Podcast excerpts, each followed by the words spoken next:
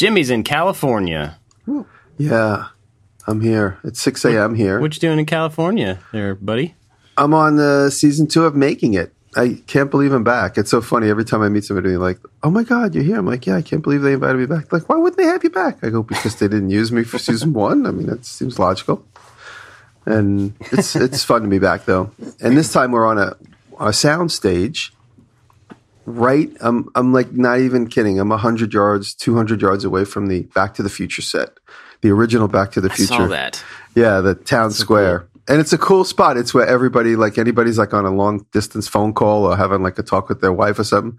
Everybody wanders over and sits on the steps of City Hall or like hangs out by the gas station because there's a really actual park right in front of the City Hall set. And so everybody's hanging out right there. You know, if you like, you want a private moment. But last night I wandered in there. Well, yesterday morning I, I Skype with Taylor every morning just to say hi, and and I was walking around in there, and they were shooting a car commercial or something, and there was a flipped over car because right off of the Back to the Future set, what what what town was that supposed to be? Do we know? Is that a, a real state? Hill Valley. No, I don't think it was a real place. Hill Valley. Uh, because right off of town square there, there is the New York set. And so, like, if you're standing right in the middle of Back to the Future, you look off to one side, and the New York side is connected. The streets are connected. And down one of the streets, they had a flipped over car and a whole camera crew yesterday morning at the same time. I got to the set yesterday at 6 a.m., so I had to leave here at about 5.30. They were shooting a car commercial. So being on set is amazing. It's just every time you turn around, there's a whole new crew doing something. And you walk in one direction, you're in New York City, and you walk in the other direction, and it's an old western town, which I was walking through the other day for Skype. Maybe I'll walk through today for next for another vlog. Actually, use my That's camera. awesome. Yeah, and uh, it's great. It's great. And I happened to be standing there when the tram drove through, and the tram has a movie on it. And they're all looking at me. They think, like, who's that guy? I'm like, I'm just some moron wandering around. I got, I, got- I got fell off of one of the trams, and there's on the tram. There's a movie playing on the screen to the audience. It shows what's going on in that western town. So I kind of was like sitting in one spot watching the camera as it slowed down with the tram, and you could see the town in a movie right where the, right where the tram is. You see like cowboys shooting and guns at each other. It's cool. It's cool. so awesome. I, yeah, and no, I did you see the other day I, I skyped a, a set and I tagged Jocko because it was all this texture on the outside of what looked like a spaceship, and they were breaking down a commercial. They- yeah, it's uh, they were breaking down a commercial. Somebody said it was a Star Wars commercial. Maybe he meant to say it was like a Star Wars inspired commercial. And it was all this movie set stuff. It looked like Battlestar Galactica. It was like all plywood panels. You know, up close you could like see the end grain of the plywood, but from five feet away, it looked like all molded plastic. And I didn't want to film it because I probably would get in trouble, but they had this giant thing. It looked like the foot of one of those those, those Star Wars walkie machines. You know, one of those big things like what's they called? Yep. The walking machines. Yeah. you know, like the big walking giraffes. It looked like the foot of that. It looked like the foot. Maybe that's what it was. Now that I'm thinking about it, it looked it looked like like a turret. Uh, it looked like a big electromagnet or the turret of of a, of a tank. It was like this big giant me- metallic looking hockey puck. It was probably nine, eight or nine feet in diameter, and probably five or six feet tall, like a big conical shape with like all mechanisms on it, and what looked like perhaps a like a hook for a big cable. And it was a, it was a hmm. prop. I walked up to it and knocked on it on my Skype story. Anyway, an hour later, it's on a big pair of telehandle of forks, and they just push it up and just like go doink into a dumpster. I was like, no, oh, no, wow. I want that. I did. I did film it, but own. I did film it. But if I show it, I'll probably get in trouble. I mean, I don't know what I can can't get in trouble for. I'm just waiting to get yelled at. But eh, what's funny is you walk around the set like that. You walk around. You walk around NBC Universal, and I, I look like your average art department guy. So you could, I could probably walk right into any truck, walk up to anywhere. You know, just act like you belong. Carry a Nobody- clipboard. Yeah, and nobody cares. Nobody's, you know, obviously, if you if you step out of line, you'll probably get in trouble somehow, some way. But you could. The point I'm making is I have pretty good access. I could walk right up to anything, Yeah. ask anybody. Like I was wandering around yesterday talking to Taylor, and I'm walking across town, the Back to the Future set, and all the empty storefronts. if you look in them, all you see is like two by fours and plywood. There's nothing in them. They have there's no set dressing beyond like a curtain or something. But all the lights are on. So as I'm walking and I'm like, oh, cool, all the lights are on. I'm like, oh, wait a minute. I'm in the background of the shot looking around and like there wasn't anybody shooting or anything. But I was, I'm like, oh, they turned on all these st- old storefronts because you could see it in the distance from the car accident set. Oh, crazy. Yeah. So from 10 feet away, that just looks like all these stores with random people inside. It's funny because when you flip on a light, all of a sudden that means there's a human being, occu- you know, present or occupying that space. Yeah. Where if all the lights are off, you're like, oh, there's nobody home. But just a couple of random lights brings the town square to life. Hmm. And I guess like if you're walking around there in in those situations, as long as you have your sunglasses on, like no matter what time of day it is, somebody thinks you're like cool enough, Hollywood enough Exactly. to be there on purpose. You can't get in trouble for it. did you did you see my story? Did you know that I had my glasses on at 6 a.m. yesterday? Well, you no, you always have your glasses on, so I just figured that. I'm kidding. I didn't have one, but I do. I do wear them sometimes because you go from the car, which is pitch black at six, five thirty, six a.m., into a sound stage, which is like literally walking into a box of daylight. And they ha- they have the lights up because we box of daylight. we we have two sound stages that we're occupying. One of them is the art department. So this is this like three football field size of like tables and paintings and all the props that are for the show. So we just finished our first full episode. We did one build. We did like You a finished short. an episode already? No, well, not not today. We will today. Day three will be the finish of this episode in the judging aspect, and they'll get to Wow, pick somebody to go. crazy. home. But uh, we did the short craft and then the long craft all day yesterday. It was a ten hour day of them building. You know, so the yesterday was like a thirteen hour day, but ten hours of it was solid build time. And so they finished yesterday evening at like I don't know seven o'clock, and then today they'll set the barn up. The barn is all now. We used to be out in somebody's grass. Now the barn is literally inside the second sound stage. We have two. We occupy two of them. So that whole barn footprint, they actually have the same barn. They were able to rebuild, you know, what they needed to at least to create the illusion that we're outside. And down both sides of the barn is all French doors, maybe five on each side or six on each side. There's a giant plastic poster of outdoors. So when you look through the barn door, like 10 feet away from both sides of the barn, there's a big backdrop. And the backdrop is printed on uh, like a clear plastic so they could backlight it. Like a, su- like a subway poster or like a bus stop poster. But 30 feet tall and 100 feet long of trees and bushes. And then right in front of it are some real bushes and a lot of fake bushes. Huh. And it's one person's job to make sure all the live plants get watered every day. So if I go on the set right now, which yesterday I was there this early, I don't have to be there till, till an hour from now. But every morning there's a guy who takes every live plant, puts it outside, and it's like hundreds of them, waters them, puts them in the sun, gives them some love and care, talks to them, and then puts them all back. so when you see like the background of like a Hollywood set and you see trees moving around, like there's like a tree that looks like a hundred year old tree. And there's 10 of them or 20 of them and they're on wheels. So you see like a giant tree that's like 30 feet tall. It has like a plume that's like a big ball that's like 40 foot in diameter. You see a tree just like walking around. This is like a guy with like a motorized push cart in front of it. and, and then you see real plants getting outside, putting outside water. So this whole thing is on a soundstage. So they're doing the best they can to make it look like we're back on the property where we shot last time. So it's uh, it's interesting to see, and and like I said, everybody's got their, everybody's got their own specific job. This one guy's job is just to make sure the plants live, which is, I guess, important. How many think? How many people do you think work on set? Hundreds, hundreds. Hundreds. There's like Three hundred. 50 different art department people, uh, probably 150. I mean, that's not an exaggeration. And there's like five people in charge of talent. So, like every day, it's like, can I get you anything? Can I get you anything? I'm like, no, no, no, I'm fine. I'm fine. I'm, I try not to be a pain in the butt. I'm super easy. And so I'm, they know that I'm probably mostly always in the shop. But every once in a while, I'll go to my room to make a phone call or something. But I have a dressing room. I'm going to my You have a trailer? No, no, no. This time because we're on set, the the the a funny thing happened the first day I got there. We weren't shooting; they were doing camera tests and makeup tests for everybody, and a couple of like publicity shots.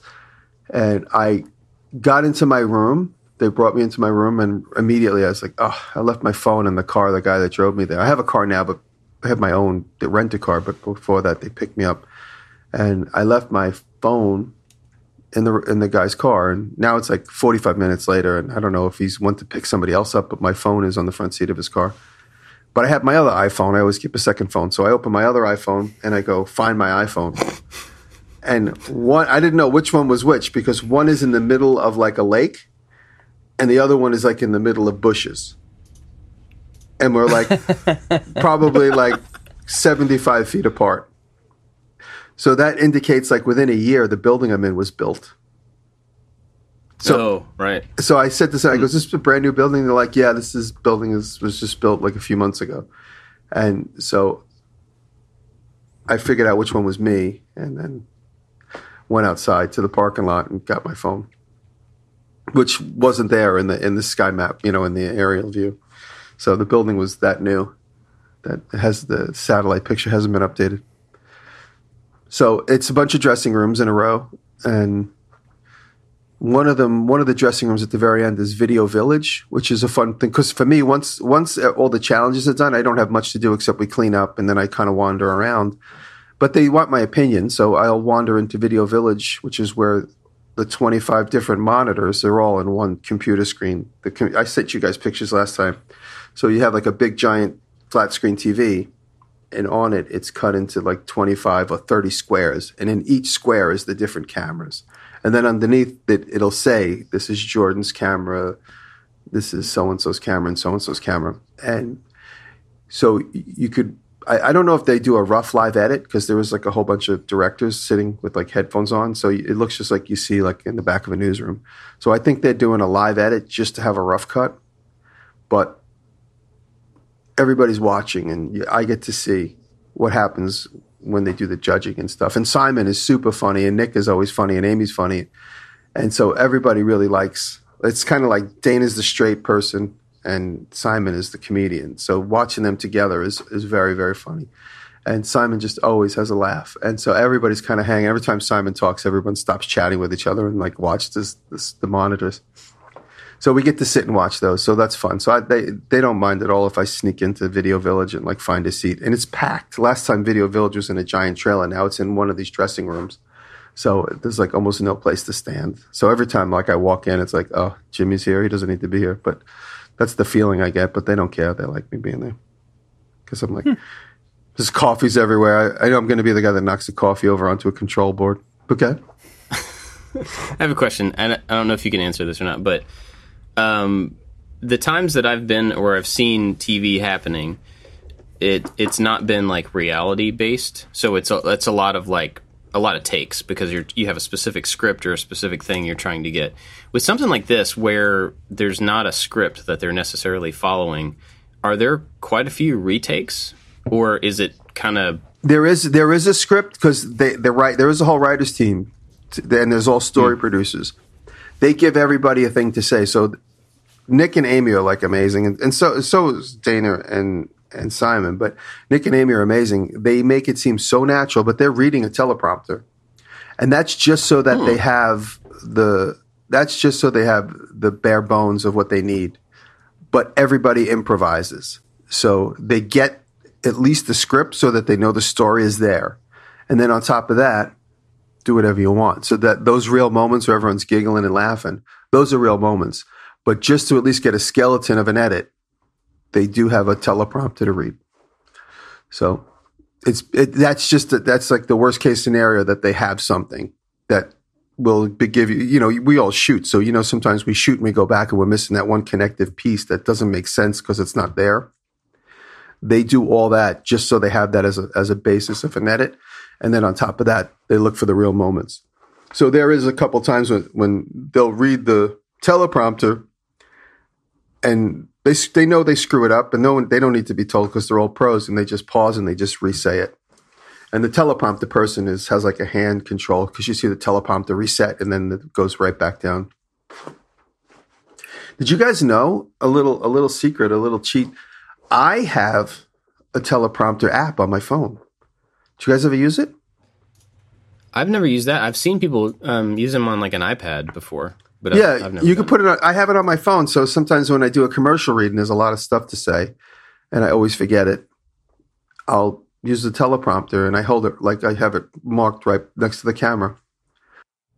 And it, it, it hears your voice, so it scrolls because it knows what you've said, and it'll scroll with your with your own. Oh, tempo. see, I didn't even know mine might have that setting. I just usually just set it super slow because I can't read. So it's like, uh. And then, so for your phone or for your iPad, you can also get the mirror that flips up in front of your camera lens. So you're looking right at the camera lens, but it's but it's reversed on your on your iPad or, or your phone. There's a whole setup. I, I haven't used it in years, but at my old job we had that. oh, that's cool. Yeah, it helps me just to remember stuff because I'm always like going back to the email where I'm supposed to read what I have to say.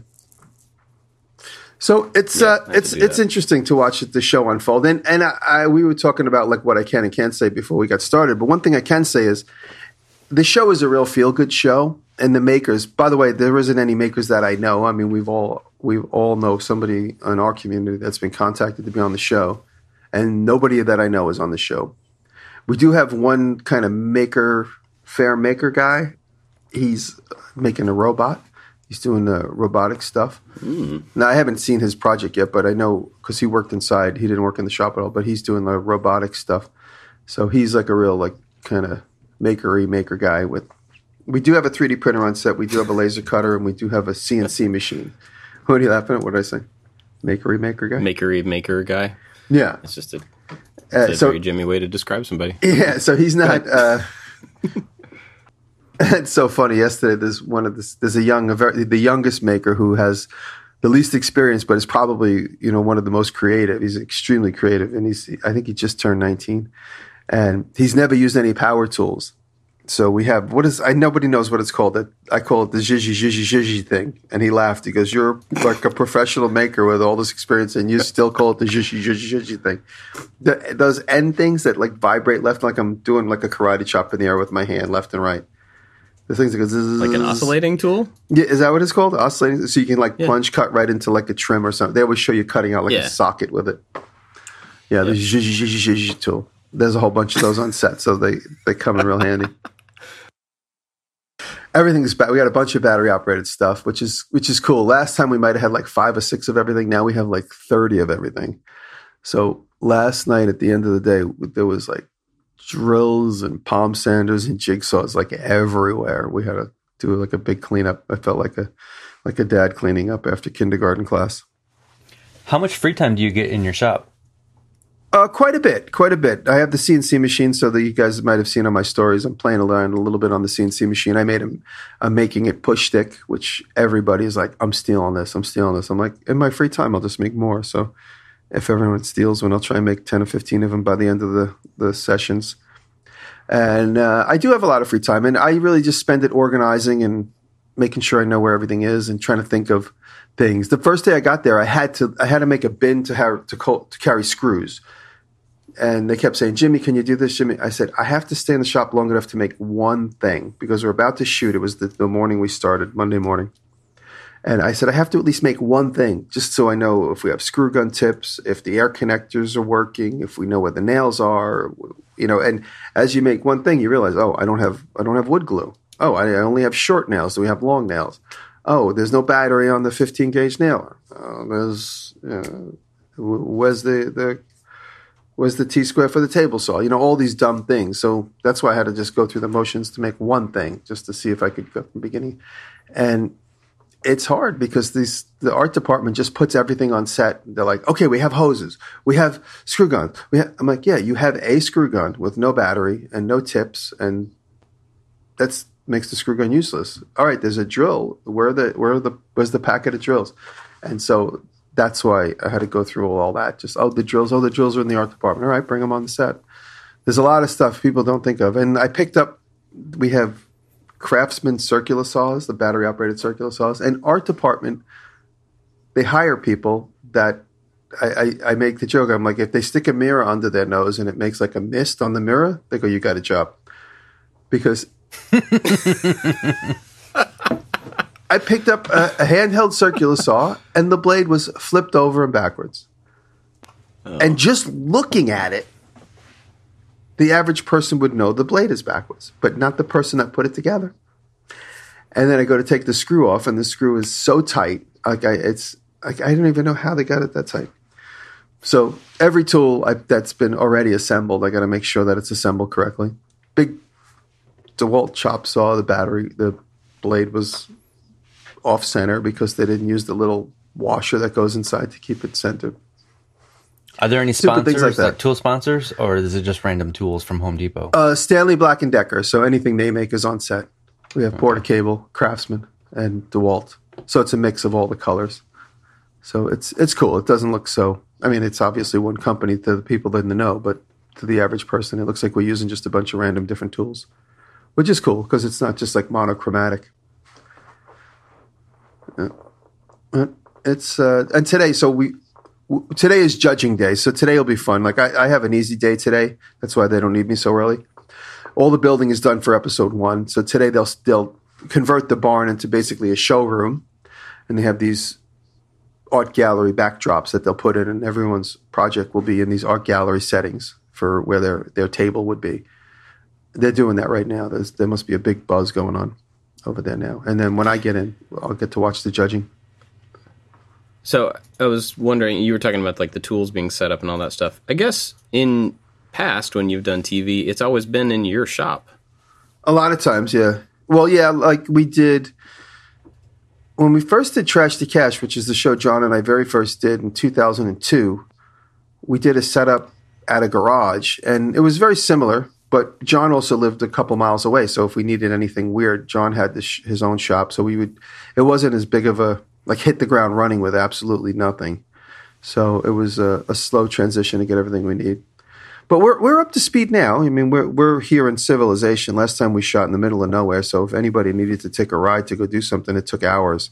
This is a little bit quicker. We're right in the valley. We're at NBC Universal. My my hotel is just down the road. I could literally walk there if I wanted to, and it's a lot easier, a lot more cozy. So if I did need something, and then the whole art department team is right there, so I can wander in and borrow something from them. If like yesterday, the big thing we all needed were were scrapers and spatulas to do wood fill.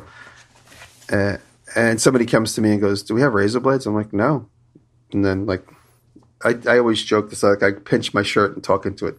Jimmy needs razor blades. And then three hours later, I get a bushel of razor blades because everyone expects me to be mad. So like they, they always like bring me volume to try and curtail my like annoyance. it was like yesterday was sanding discs on set. There's a whole bunch of palm sanders, and nobody took it upon themselves to just put any random sanding disc. I guess they think, oh, let them decide to put what grit they want on it. I'm like, okay, that's a great decision. Then why don't you put the sander out with four grits of sandpaper next to it? The sanding discs were hidden somewhere in the art department. So at like eight o'clock, I asked for sanding discs for all the sanders, and they didn't show up till about eleven o'clock. And when they showed up, I had like hundreds of them. Like, like okay. What's the typical day for? how long of a day is it for talent? Uh, they we get lunch at one. So far, it seems to be that we all start. I guess so far, episode one, we we started. I started at six o'clock each day, and that means just me being there organizing the shop. They come out at like seven, seven thirty. Then we go to lunch, one to two. Uh, sorry, twelve to one, and then one to about six, six to seven. And What's lunch? So, Is lunch provided to you, or are you on your own? Oh yeah, no, it's it's catered. It's catered. There's a there's mm. there's always food out, which is hard for me because I'm like a food addict. So there's always food out all day long. Everybody, you can't. Nobody walks by that table without stopping to grab a peanut or a piece of chocolate or something. It's so annoying. I try to walk around it. So that's always out, right in the main stage with the art department. But when it's lunch, there's usually a guy making barbecue or something. He's two stages over, so we all go into. We have one sta- sound stage for lunch, one for art department, one for the show, and then my my whole set is outside. And today it might rain, but we don't have to build today. But it'll be interesting to see how they handle the rain. Every morning, because of the dew, the whole shop is completely tarped. And the shop is probably 50 feet, 60 feet long by about 15 feet wide. It's bigger than the last time. And they put a huge tarp over the whole entire thing.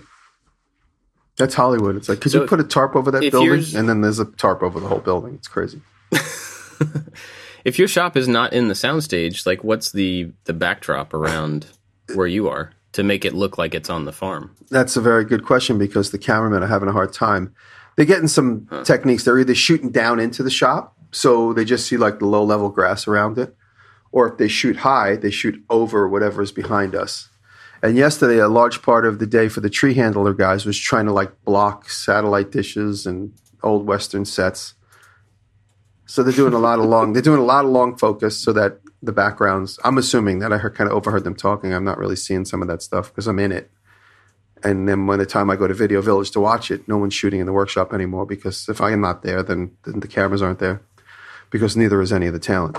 So I, I don't really get to see what that looks like, but they are hmm. doing some longer focus. And like I said, the POV is kind of pointed down so that any of the background is just like grass and picket fence. Or if they shoot high and direct at eye level, they keep asking a lot of us to kind of, oh, could you just like turn a little bit so that you face it this way? So, because then we see just sky behind you or just tree tops. There's a big satellite dish, and every time it seems to be in the background of everyone's like, oh, can we just shoot the satellite dish was in it? And we'll do something, and then they'll like the camera person will like pause for a minute because they're getting a directive in their ear from the video village. It's like, could you shoot that again? We saw the old Western clock tower behind you, because the, the Western town is just over the the the, the horizon from where we are. You should have had them put your shop in an old western, and you know, like the talent could go back in time to get help from old crotchety Jimmy. From they don't have you to could go come back up with like a cool western name. They don't have to be go back awesome. in time for that. You could just crotchety Jimmy. no, oh, We're gonna come I, I started to say cowboy name for you. one thing. Uh, hop along. One one Hop along, hop along DiResta. Here we go. yeah. I was going to say this one this one young kid who has never made anything with tools before. He's he's very very very creative. Uh, He's he really has a great mind, and but he's only just used like whatever's like in his environment, just because of where he he grew up, and now he has access to tools, and so it's great to watch this discovery of a young maker his his self discovery of like oh my god this tool can do this. And he's he's picking stuff up immediately. He's got the mind for it. Like he's not yesterday first time ever he's like i never used a router. And he was so excited to have his hands on a router. He's like i never used a router before. And he immediately knew exactly what he was doing with it. So it's going to be really fun to watch his development if he gets to stick around. And uh, super super creative guy. And just so excited to have access to tools for the first time in his life so it's th- stuff like that is going to be really great to, for the show. It's going to be great for ratings, I assume, but it's just great also just from a human interest point of view. So there's there's a few of those. So that's exciting. So we'll see. We'll see how it goes. And I, I wish I could shoot more stuff on set. I know I'm just going to get in trouble, so I don't even turn the camera on when I'm there. I've taken personal pictures to send Taylor and Willie, but I'm not doing any Instagrammy stuff.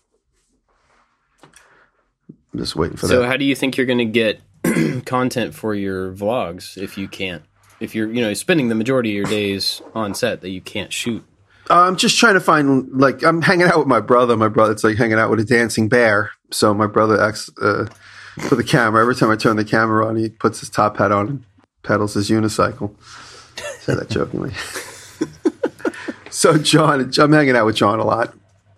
It's just cool. John kind of he lost traction. Like he doesn't really. He's not great with the social media game. So I'm trying to get him up to speed, giving him some advice on how to use Skype so he doesn't look like my father using Skype, and getting him. He he. I'm very proud of him. I talked about this on Instagram the other night. He wants to do a podcast, and he has. He's very. He's a technophobe. He doesn't want to learn anything new, which he's realizing he has to because you know the time is passing by too quickly to to like keep asking people for help. I know that feeling because I, I hate having to ask people for help on my website but I'm a little bit past where my brother's part, uh, stuck in time. I'm definitely past that. So the other night I mentioned to him, I was like, "Oh, if you want to start a podcast, download Anchor and and set up an account on Anchor, and I'll teach you how to use it."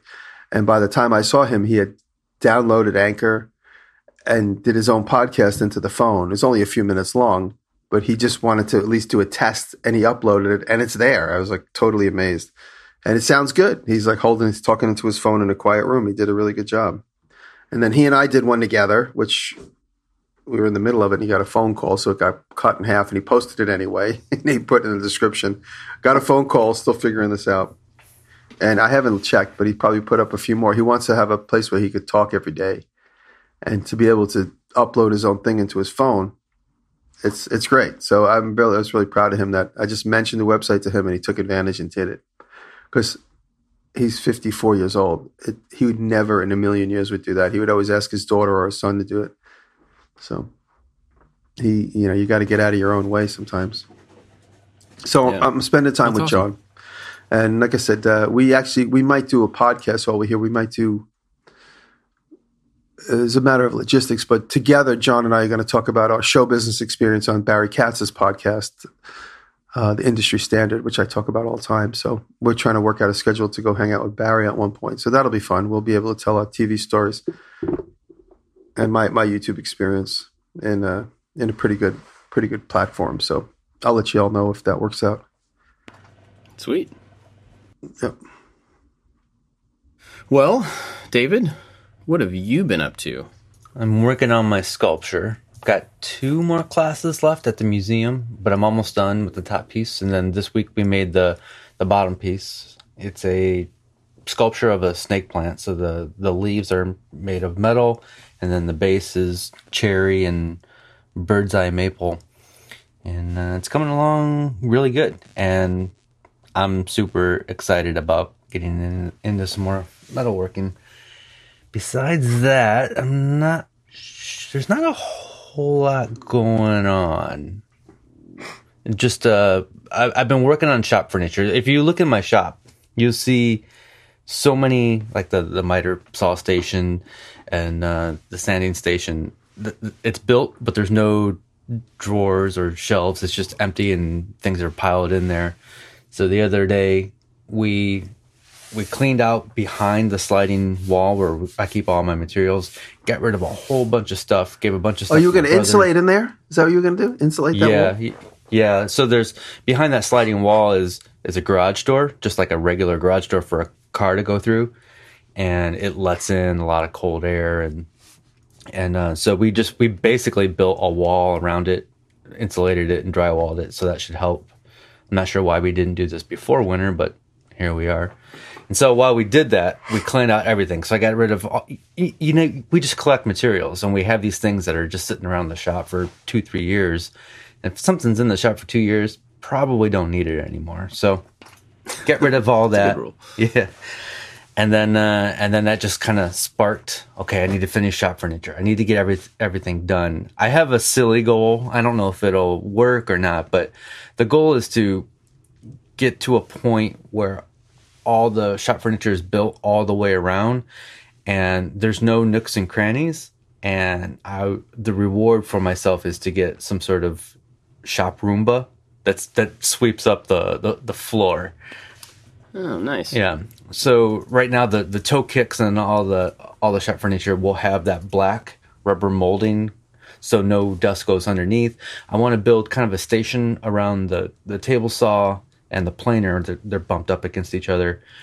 Um, that kind of blocks dust from getting underneath and built shelves. So everything will kind of be squared off and and no nooks and crannies for dust to get into. The idea is to have a place that's really easy to clean and and is just free of eye clutter and and you, you just dust and dirt piles up in, in all these places underneath the tools. So we're trying to slowly take care of that. Yeah, that's a good idea. You know, like be proactive about like not letting it get under things. Yeah. Because I know, like you know, we we sweep up on a regular basis and try to clean the walkways and stuff, like the main areas. But yeah, all those spaces behind stuff and under stuff, like they never get touched. Yeah. it's just And uh.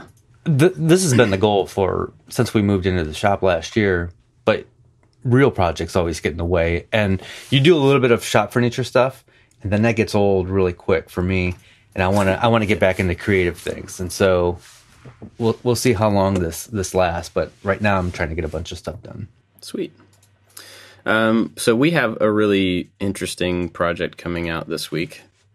Uh, coming out tomorrow. It's a soap dispenser that's shaped like my head, and yeah, yep. What was and that? uh, so, so this is Josh's idea. Does the soap come out of your nose? Uh, yes, soap comes out of my nose. Absolutely. Oh, man. Yeah. So we when we were in California last year, um, our friend Alec did a 3D scan of Josh and I both, and he sent us those models not too long ago. And immediately Josh was like, "Oh, we need to totally cut your head off and turn it into a soap dispenser and have soap coming out of your nose." And so that's what he did. He just like he learned a learned a new like 3D process for splitting a model and being able to to like model within an existing file. And so he took this mesh of my head, cut it in half, and then cut out the area on the inside to put in like we bought a soap dispenser, took it apart, stuck it inside this 3D print, and routed the hose out my nostril. and then he got some um, some like slime green Gojo soap. So the soap that comes out is just like super icky green, and now my head is hanging on the wall in the bathroom, and it's how we get soap. Is it? Is it? Is it? How is it pumped out? Do you have to push on your head, or is it electric pump? Oh, it's um, it's got like an IR sensor. So basically, you put your hand underneath my chin. You don't even have to touch anything. You just put, it's like you tickle my chin, and then my nose just blows snot out. Oh, That's so awesome. terrible and The kids must love that. Does it work Yeah. better than every single one that you find at a gas station or like public restrooms and restaurants? Because you can never get your hand in that right spot to turn it on. Well, so this one it works almost too well. So you put your hand underneath the chin, and you hear this little like, and then it squirts the soap out on your hand, and then you pull your hand away, and then it does it again. I don't know why. like we never figured that. out. So there's just always this like extra post nasal drip of soap that happens. Oh, it's uh, yeah, it's it's super gross, but really funny, and um, that's what we do for a living. I love you That's even fun. more So- now. That's so amazing. So that's coming out this week. But the thing that's kind of weird, you know how I, I always have talked about like trying to get ahead on projects, and I'm always trying to figure out how to schedule things in an efficient way. Right now, and for the past couple of weeks, we've had um, three or four weeks worth of project videos shot and they are like half edited and they're just like we have a rolling lead now of like a month. Which is really cool because at the beginning of the year we were doing all the renovation stuff so we were just right up against deadlines all the time. And then all of a sudden we got this big lead and then we have a bunch of really cool really big potential projects for like may that are all stacked up and they're all waiting on contracts. And so it's it's this really weird place to be in where we got a whole bunch of stuff done and now we're kind of stuck waiting and we can't do a whole lot on these things until we get the contracts back. And it's i'm not used to having to being ahead enough to be like okay with okay we're just gonna wait you know? And it's it's it's kind of a strange cool place to be in but um so that's we have a bunch of really cool stuff that we're about to start working on. I'm just waiting for contracts to be signed. But so this week, um, Forby is in town, so we have all four of us here in the office together, which is really cool. And so we've gotten to hang out and do some silly stuff and have a good time together. Um, but yeah, we're working multiple weeks ahead, so I have m- several projects that are done that I don't like. By the time they come out, I've almost forgotten that we did them, which is weird and kind of kind of cool, but kind of weird.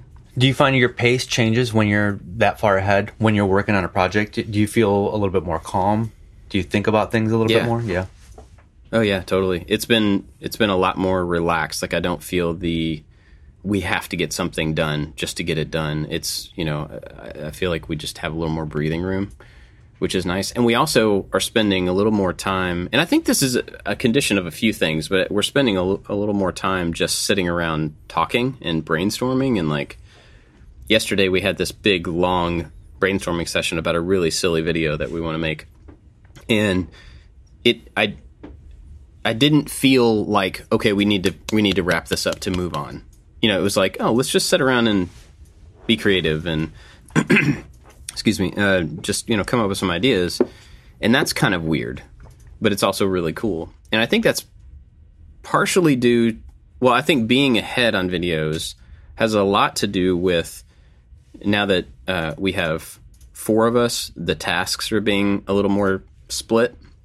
And like, you know, everybody kind of knows what they're in charge of, and we don't have to cross as much. And so I think our time is a little more uh, productive, but also like when somebody's job is done, it's done and it sets over there. And then somebody else has their thing that they're doing and it gets set over there. And it's not as much like confusion and overlap. And so it's, I don't know. I, I guess that's why people have teams of people that work on stuff together. so that it turns, turns out it works. it's wild.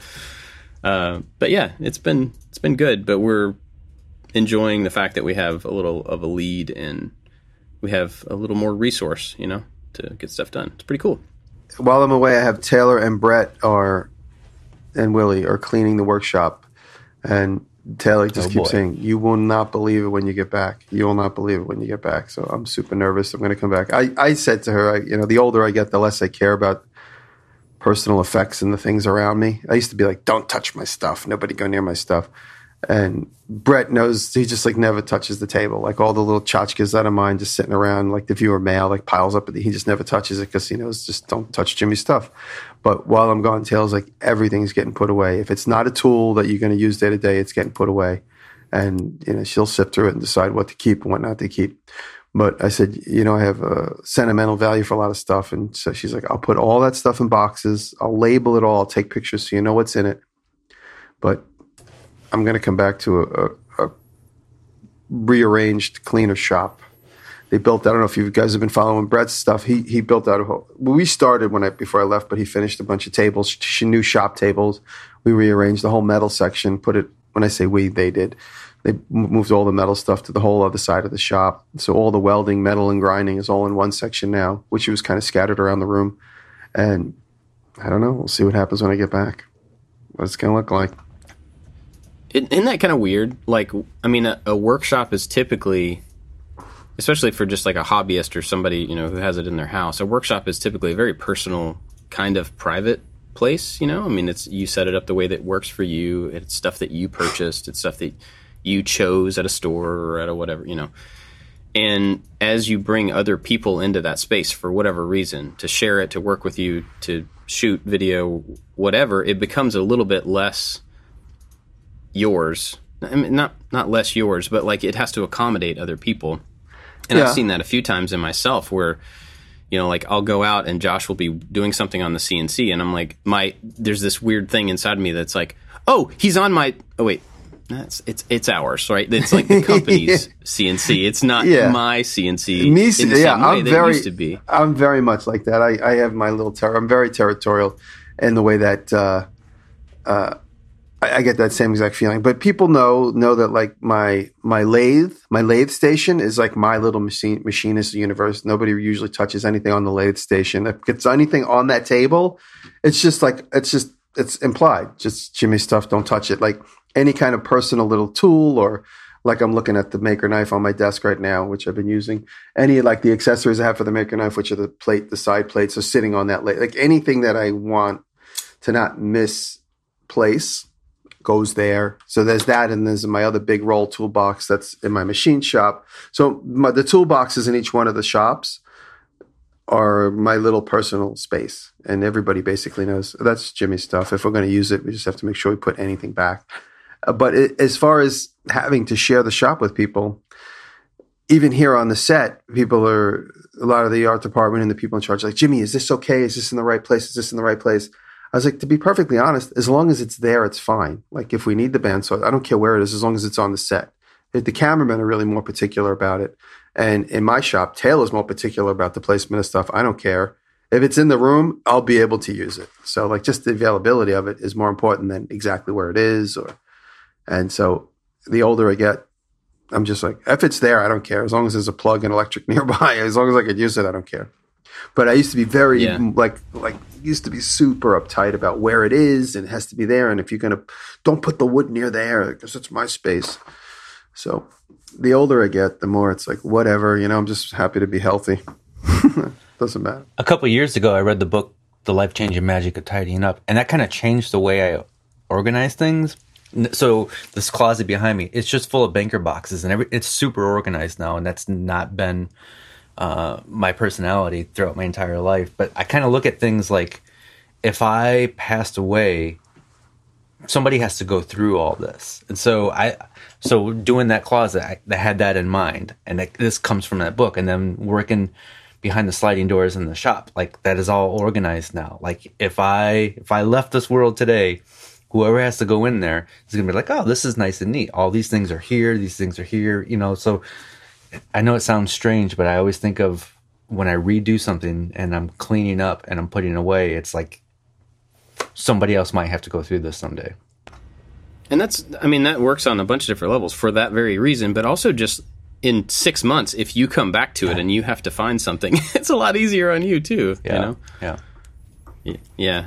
I need to, I, I think I'm pretty good about that, but I think I'd still have just more stuff that I could just let go of and just get rid of. It's not that I'd necessarily want it. It's like I don't want to go through the effort of getting rid Right. of it, you know? Um, but I think I still need to do some of that. But it's been interesting having m- more people in the shop because I think about like, well, the stuff needs to be in a place that not. I mean, I'm pretty good at remembering where things are, but it needs to be in a place to where somebody else can go find it without having to ask me. And so we've started to like organize and label things a little bit more, and we have a set of shelves that will eventually be all labeled containers so that you know somebody could anybody in here could walk in and find exactly what they need for whatever given thing. Uh, same for camera gear. Like we've got a whole shelf now of camera stuff and the guys spent a lot of time making like a charging board so all the camera chargers the battery chargers and everything are there and labeled and you know, like you know where the charged ones are and the the dead ones are and that just makes it easier and faster for anybody to walk up and get what they need so I think we'll continue to do that stuff. But what, Jimmy, what you were saying was about having like your own little place, like your lathe area that's just yours that nobody touches. I don't think I have. I mean, at my desk, I guess is that, but I don't really have that in the shop. But I kind of maybe don't want to have that now that I think about it. Like I would kind of, I don't want like a because if I have a table that's just mine that nobody should touch, it will get piled with stuff. Well, my- Like, well, I'll just, mine- that's oh, what mine is. That's my corner. I'll just stack it all there. But then I think that, would be bad in the long run. Well, the the thing about it is because I have a lot of little tinkery projects, like tinkery keys, and you know, I, I owe friends keys, like custom keys, and so that's where I put. So like, I like, I can be like, where did I put those keys? And you know, Brett will be like, oh, they're probably on your lathe table, and like my micrometers, things that nobody really but me needs. So, like, I'll pick the micrometer up and walk around the room with it and set it on the corner of a table saw, and you know, people know enough to pick it up and oh, Jimmy's at it again, like my handlers will pick it up and put it back on my table. So that's just like it's like a safe place for like the few things that only I really need, and I always misplace. I'm like the the older I get, I'm I'm like a outpatient in my own world, walking around, leaving things and spilling coffees. It's my safe place. it's funny. Do you guys know who Marques Brownlee is? MKHB or is- uh, Oh, the the the electronics guy. Yeah. So Yeah. one of his, I'm assuming it's his, it's his employee, uh, has his own YouTube channel, and they did a tour of his studio. And I suggest, I'm, I, this was not going to be my pick of the week, but I'm gonna th- I'm gonna throw it in there because it's really cool. And he's got a whole floor of this building that's that's his studio, and and uh, it's just really cool to see somebody else's organization. How um, when there's a team of people, how everybody needs to know where everything is and this room is for this this cabinet is just camera equipment and i don't know i i, I never understood other people's shop tours until i think recently because i want to see how other people operate and if there's anything i can pull out from that and so it's always good to get influences outside your circle. So I'm going to throw this into my pick of the week, and you guys should check this out because you guys might pick up something from it. Yeah, that's cool. It's funny because I was, I think we've talked about this before, but I was always really resistant to doing a shop tour because I just didn't feel right about it. Like it felt like it was bragging. And then once you did yours, I was like, see, his didn't feel braggy. Like it was like helpful and interesting, and like I, I should do it for that sake. Like I kind of get it. So thank you for doing yours because it gave me a different perspective on And it. I would love to see one for, for you. That would be great. It's okay to brag a little, Bob. It's okay. I, well, I know it's okay to. I don't want to. That's not the point. No, do it. You feel good. Um, do we have anything else? We didn't really have a topic, but we got anything else to talk about? Because we could go ahead and do picks. Well, yeah. Thanks. And uh, Jimmy's got a heart out, and we got an, an after show to record yet. oh, that's true. Forgot about the episode. All right. Did you have another pick other than that tour? Yes. So Make Magazine posted an article and it brought this website to my attention called Template Maker. This is really cool. This is all like packaging, boxes, paper crafts, and it's just a bunch of free templates that you can modify and change dimensions. And it's really cool. I, I put the link in the chat. You should check this out. But I have this, so that's my pick. And I have this book, and it's called Structural Packaging. And this book is super cool. And Those. That's amazing. Yes, and I, I. I, I flip through the pages, and it's all this like really complicated packaging and and templates in there, and I don't know how to use this with what I do, but I know that someday hmm. I'm going to, because I'm so inspired by this book. I'm like, one of my thoughts is like, can I make, can I make a box out of wood veneer cut on the laser cutter? If I could, what, what would be the purpose? You know, so. Um, I'm trying Yeah, to find someone come out of that. That's great to have. Yeah. So check out this website. It's really cool. Called Template Maker. Sweet. I'm going to talk about the blind wood turner. I talked about him in my my vlog a couple days ago. Uh, I got uh, a a message from a friend of his that said he's uh, his he's feeling a little low morale on YouTube just because his views and everything's kind of dipping a little bit. And so I just wanted to give him a bump. Chris Fisher is his name, and Chris Fisher I met at Maker Central. He'll be there again, and he's a wood turner, and he does not have the ability to see just pretty amazing. He makes his own videos, and he's his. I think it's his wife lives with him. She reads the comments to him and comments back through. He comments back through her, so he's able to. Uh, he's able to participate in the YouTube community without sight, which is amazing in and of itself. Wow. And he actually uses a lathe. So go check him out. Give him some love. He's he's a really sweet guy, and just his story alone, if if that's not a motivator to get out of our own way, you know, with with with full capabilities. And here's a guy doing it Wow. with limited with limited capabilities. So go check out Chris and send him some love. The Blind Wood Turner That's awesome. on YouTube. Hmm.